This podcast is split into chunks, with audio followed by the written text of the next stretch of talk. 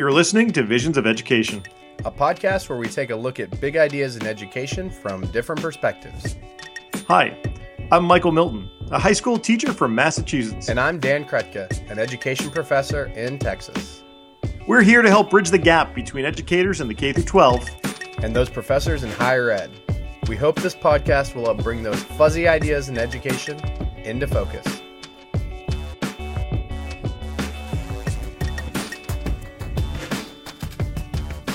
Happy birthday, Dan. Thank you. Thank you. You know, this is Michael, the, uh, well, it's either yesterday or today is the summer solstice, which means my birthday actually falls on the longest day of the year. How exciting. Don't you ever wait for the longest day of the year and then it just passes you by? Yeah, well, you know, when it's your birthday, you kind of get up and are a little more excited about things. So I feel like I've been pretty anxious today. And I'll tell you what, I'm actually I'm pretty excited today too because the one thing I've been wanting for my birthday what it was the one thing you've wanted? Talk a little bit more about equity literacy. I feel like that. I feel like every birthday up till now, that's been the thing missing. I really hope that somehow we can, you know, fix that. You know what? Luckily, we I think we have somebody with us today who is going to be able to help fill in the gap that's always been missing on my birthdays. And uh, um, it's Paul Gorski who is going to talk a little bit. And I know about Paul Gorski's work because I use uh, one of his articles in my class about the myths that often uh, exist about students who live in poverty or, or and so he, he does some really good work. And so I'm excited to learn from him. Good. Paul Gorski, welcome to the show. How are you? I'm doing good. It's great to be here with you guys.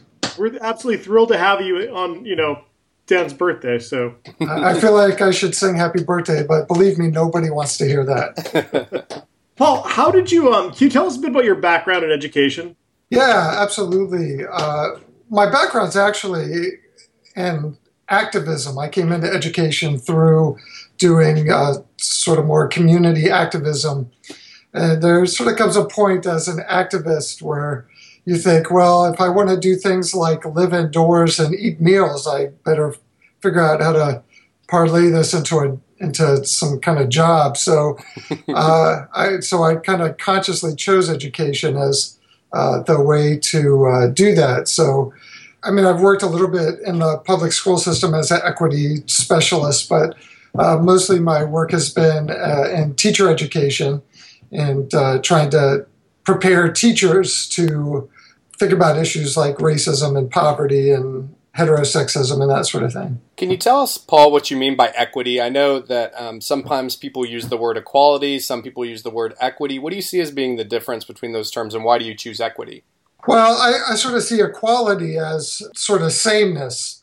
So give everybody the same thing. The problem, of course, is if people start with different levels of access and opportunity, giving everybody the same thing just recreates the unequal access and opportunity. Equity is about seeing how access and opportunity are distributed unequally and uh, redistributing access and opportunity to be more uh, to be more fair, more more just. My favorite part of that answer, which our our viewers can't see, is that your cat literally had its tail right in your face as you gave it, and you did not hesitate at all. That was great. That was impressive. this is my life.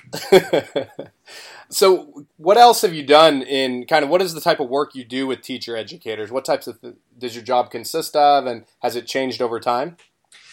Uh, it's definitely changed over time. I think I think uh, like a lot of people, when I first got into uh, teacher education around issues of equity, I was doing a lot more kind of the diversity 101 stuff, the interpersonal uh, stuff, the, uh, the sort of just focus on reflecting on my own bias stuff. And it, and it's shifted a lot to working more around working more closely with people who already have a sense of commitment to educational equity and uh, how do we move toward deepening our understanding and our knowledge and our skills uh, to to uh, be able to provide some leadership around uh, equity and social justice. So it's more sort of the I used to start with the 20% of most resistant people, and now I see my focus as the 20% of most engaged people. That's that's really interesting. I think it's um, it isn't to to think about issues of social justice. I think the a commitment to it is is kind of has to be there, right, for to achieve anything, to move towards anything. So it's interesting to to focus on people who want to do that because I'm sure there could be a lot of time spent um, that could feel you just aren't making any progress on issues if you're having to convince everyone of this, but let people decide who want to do it to come along for the ride, right? Yeah, absolutely. I, and part of what I started noticing working with schools and districts is that the the problem really isn't that there are a lack of people who care about diversity or a lack of initiatives related to diversity. Uh, the problem is that a lot of the people who care about diversity don't understand the problems we're trying to solve deeply enough. And so what we end up with is a lot of multicultural food festivals and taco night mm. and uh, multicultural arts and crafts fairs and very little racial justice, economic justice. Uh, and, and, so my work is really about how, how do we make that shift from doing sort of the fluffier kind of diversity to uh, more actual equity work. So you're saying eating a food from a culture is not going to solve our uh, uh, issues in our culturally pluralistic society, huh? Hey, I like the International Food Fair as much as anybody else. so, uh, so I'm not arguing that we shouldn't have that. What I'm arguing is that is not anti-racism. That's just got nothing to do with equity. So it's not that we shouldn't do that, but we shouldn't do that and replace uh, as a replacement for more serious equity work.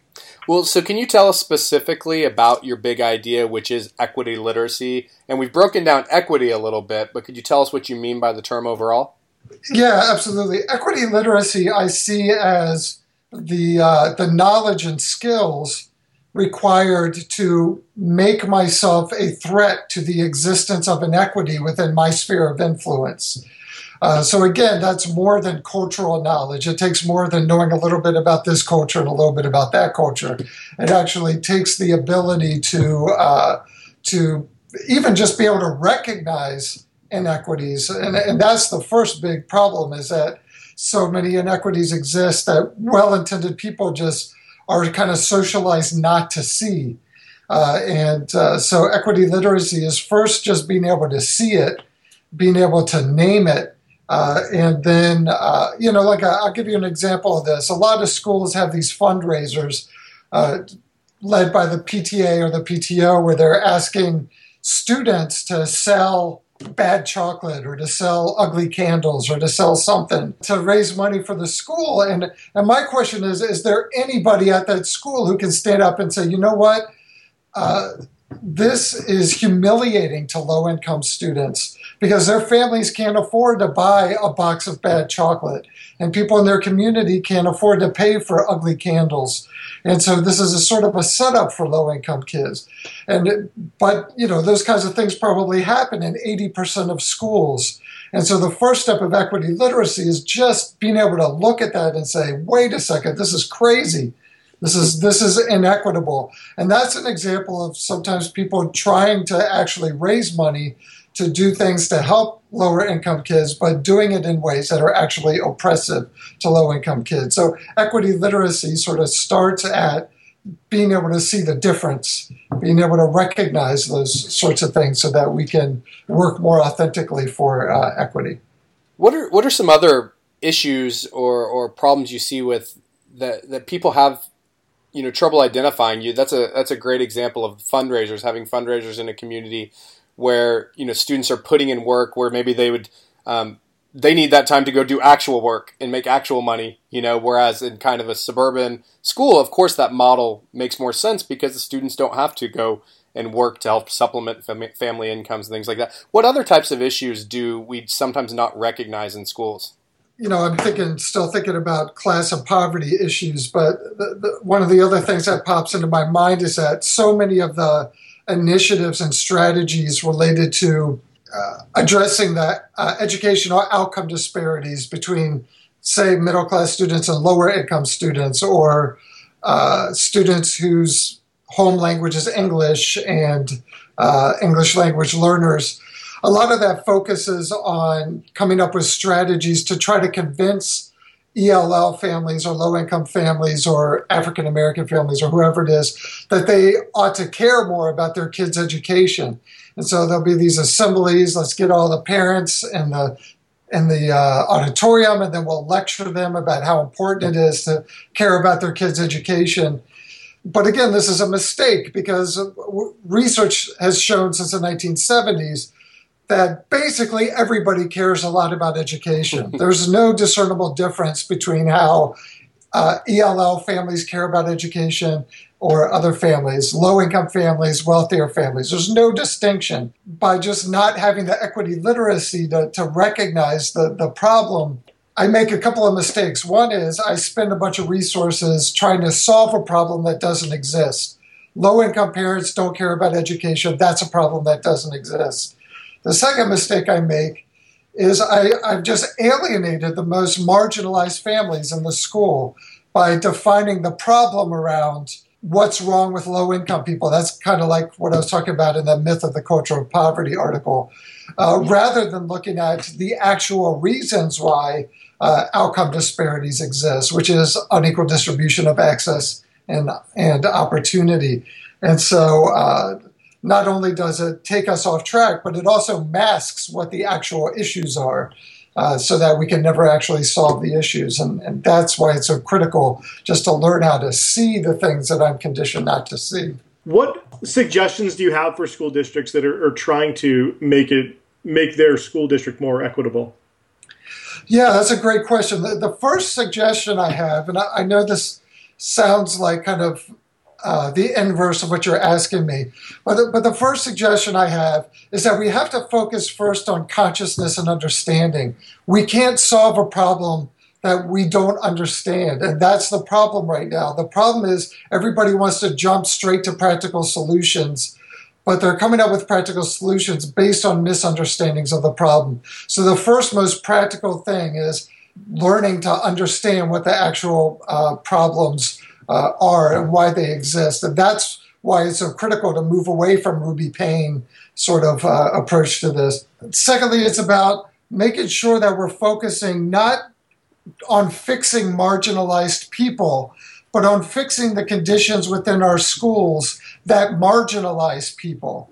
So I can't fix the outcome, the educational outcome gap across class by fixing low income people. I have to really do a policy analysis look at the sorts of policies that exist in my school that actually punish low income students for basically the symptoms of being low income people uh, and uh, work on uh, addressing those policies. I have to make sure that good curriculum and effective pedagogy is equally distributed so that we don't have the wealthiest kids and the whitest kids and the highest achieving kids getting the most effective pedagogy and the most marginalized kids getting the most boring, rote, uh, direct instruction kind of pedagogy, which is basically what we have in schools right now. So those are the things that come to mind immediately. And so I think you see a lot of these issues come out in issues of tracking within schools where students seem to be, whether, you know, con- conscious decisions are made or they're unconsciously made about putting students on, uh, some students in advanced honors class, baccalaureate program, um, or they're put in you know uh, classes that are seen as on level or normal or whatever. And looking at those types of issues in school, two things I'd like to um, clarify that you brought up. First, um, I think Ruby Payne serves as a good example. Um, you, you, mentioned her name. For people who don't know, could you tell us a little bit about Ruby Payne and her influence and kind of why some of the things she does is a little problematic? Uh, well, my biggest uh, experience with Ruby Payne was having her uh, lawyers threaten to sue me uh, for defamation for being critical of her uh, framework. But uh, Ruby, Ruby wow. Payne is sort of the uh, her work around poverty and class. Her book called "A Framework for Understanding Poverty" is probably still the most popular framework or professional development framework that's used to uh, to prepare teachers to work with uh, low income students. And the, the, the, major problem with, I mean, there's a lot of problems with the framework, but the major problem is that uh, it's based on this, this uh, idea called the culture of poverty that uh, was debunked in the 1970s. Uh, but the culture of poverty is, is basically the idea that uh, that we can make assumptions about people who are in poverty because they're in poverty. And then what we need to do to fix outcome disparities is eliminate uh, the culture of poverty so that people who are experiencing poverty can behave more like uh, middle class people. so it's really sort of a deficit lens. It's this sort of classic, well, we don't have to actually fix the, the education system or we don't have to actually fix policy and practice within an individual school to be more equitable and just for low income people. What we need to do is fix low income people. Uh, uh, and, and that's sort of the, the Ruby Payne approach which I think an important part of that is in education. You know, when we talk about having um, research-based, you know, uh, uh, informed um, policies and curriculum and things like that. That's where we have to look at what research tells us about these types of issues, about poverty, about other things like that. And I, that's one big problem I've had with Ruby Payne. She's very resistant to peer review type research and, and critiques, which we everyone's research should be subject to critique in education, um, every approach. But I think an important point you made is, is really shifting from that deficit perspective where we look at students and look at what they can't do or look at what we perceive to be problems with them or their cultures or other things like that and start to i know a lot of people have advocated moving towards more of an asset perspective where we um, you know look at the the what Luis Moll called the funds of knowledge from their communities, from other places like that, um, do you have any suggestions about how we can reframe and you know emphasize assets instead of deficits of our students? Well, I think the first step for that is to really understand the uh, outcome disparities through a more structural perspective, even if I can't fix the big structural problem. So, uh, just to give you an example, what if every student in every school in the US had access to high quality health care? How much of a difference would just that one thing make in outcome disparities? Or what if every family had uh, every working age adult had access to one living to, to one living wage job? How much of a difference would just that one change make? And so part of the problem with the deficit perspective is it sort of hides those realities. Those are probably the two things that, that would make the biggest impact on outcome disparities. Now, I know average fourth grade teacher, that's a little bit outside their sphere of influence. But even the policy and practice that I adopt in my school could be responsive to that. Think about how we do family engagement. Do we do family engagement in ways that consider that uh, low income people are less likely to have jobs that have paid leave? They're less likely to have access to uh, childcare. They're less likely to have access to transportation. They're less likely, you know, it's not that I, as a teacher or school administrator, has to buy every family a car. But if I don't have this structural understanding about why these things exist, it's very easy for me to keep doing things the way that I've always done them and then blame low income people for not being able to achieve in the system that's basically set up to ensure that they don't have the same access and opportunity as, as other people. Uh, so again, I, I, know we want to hear the five practical strategies, but really right. the really the most practical strategy and the thing that we're most missing is understanding the root of the problem. And once we understand the root of the problem, the practical strategies are easy. It's like, oh, well, maybe we need to rethink how we do family involvement so we can make sure that it's accessible to people who don't have transportation and can't afford childcare and don't have paid leave, and people who experience school themselves as a hostile environment. Maybe we need to. Uh, it, then it becomes obvious with a more structural view. You know, maybe we need to look at our policies and see how our policies might actually punish students who are experiencing poverty for things that are the outcomes of their poverty, like like policies about uh, where students are actually getting suspended because they are tardy to school three days over the course of a you know half a school year. So because their parents don't have transportation, or because they had to go to the doctor with their parents or whatever it is. And so the practical strategies come through the, the, the, the deeper level of understanding. One of the things that I found interesting in your article was talking about the curricular changes. Do you mind talking more about that?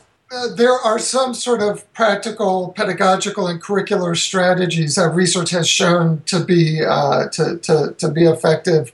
Uh, one of them is to actually talk about uh, to talk about poverty and class as, as part of the curriculum uh, or across race to, to actually talk about race and racism as part of the curriculum or, or, or uh, part of the pedagogy. So that, that could look a couple different ways. One, that could be things like teaching about someone like Martin Luther King Jr., who was an economic justice warrior as much as he was a racial justice warrior.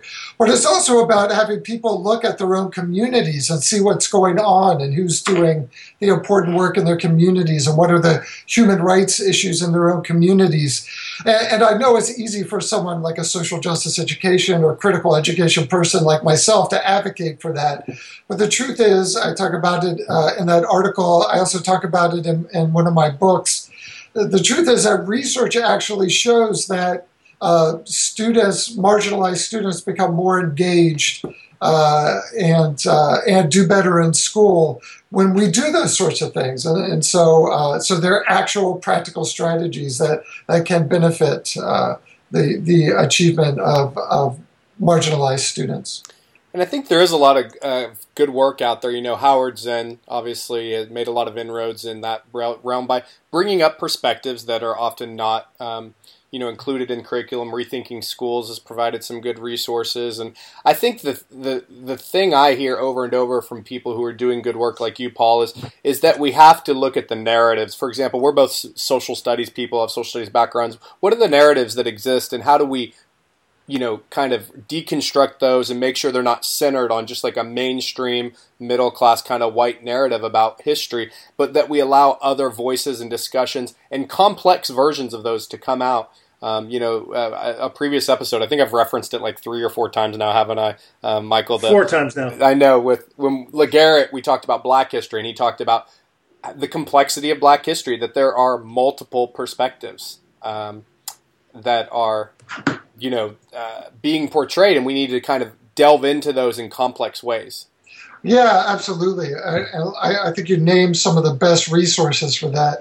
I think another good resource for that uh, that has sort of become better is uh, teaching tolerance. Mm-hmm. Today's today's teaching tolerance is not you know 20 years ago teaching tolerance. They're doing much better uh, things now. Too. I, in fact, they even had an article uh, challenging uh, Ruby Payne in one of their recent uh, magazines. But yeah, absolutely. And it's not just about including those narratives. It's also about which narrative we put in the center of the conversation. Right because it's not adequate to keep that traditional uh, white centric, heterocentric, male centric narrative in the center and then just add a couple other narratives onto it. It's really about how do we upset the master narrative and then replace it with a more sort of inclusive, people based narrative.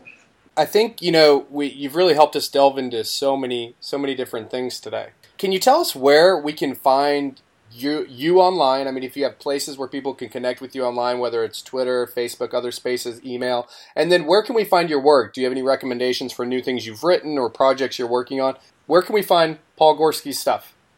Uh, absolutely. Well, uh, just doing a Google search uh, for me is a start, but uh, I'm on Facebook, I'm on Twitter. Uh, my sort of central organizational webpage is called EdChange the letters ed and the word change at change.org. And uh, if, if you go there and then click on the publications tab, virtually everything I've ever written is, is there. All, the, all my articles are there uh, for people to access for free. In terms of what I'm working on now, I uh, just signed a contract to do a revision, uh, a second edition of my book, uh, Reaching and Teaching Students in Poverty uh, strategies for erasing the opportunity gap. So that'll probably be out in another year. And then as soon as I'm done with that, I'm doing a new edition of uh, a book that I wrote with uh, Seema Pothini uh, called Case Studies on uh, Case Studies on Diversity and Social Justice Education, which are just a bunch of little case vignettes about actual things that have happened in classrooms and schools that help people examine uh, issues around equity and social justice. That's great. We will get all those things posted on our show notes for on our website. And uh, when those things come out, feel free to share them with our, our Visions of Education Twitter account, and we'll be happy to, to share your work out. So thank you so much for joining us today. And again, we hope to continue this discussion online and in other spaces. And if you haven't already, subscribe to Visions of Education on iTunes and Stitcher. If you write us a five star review, we will read it on the air. And you can find me, I'm on Twitter at Dan Krutka. And I'm at 42 Think Deep. And until next time, this is the Visions of Education podcast, signing off.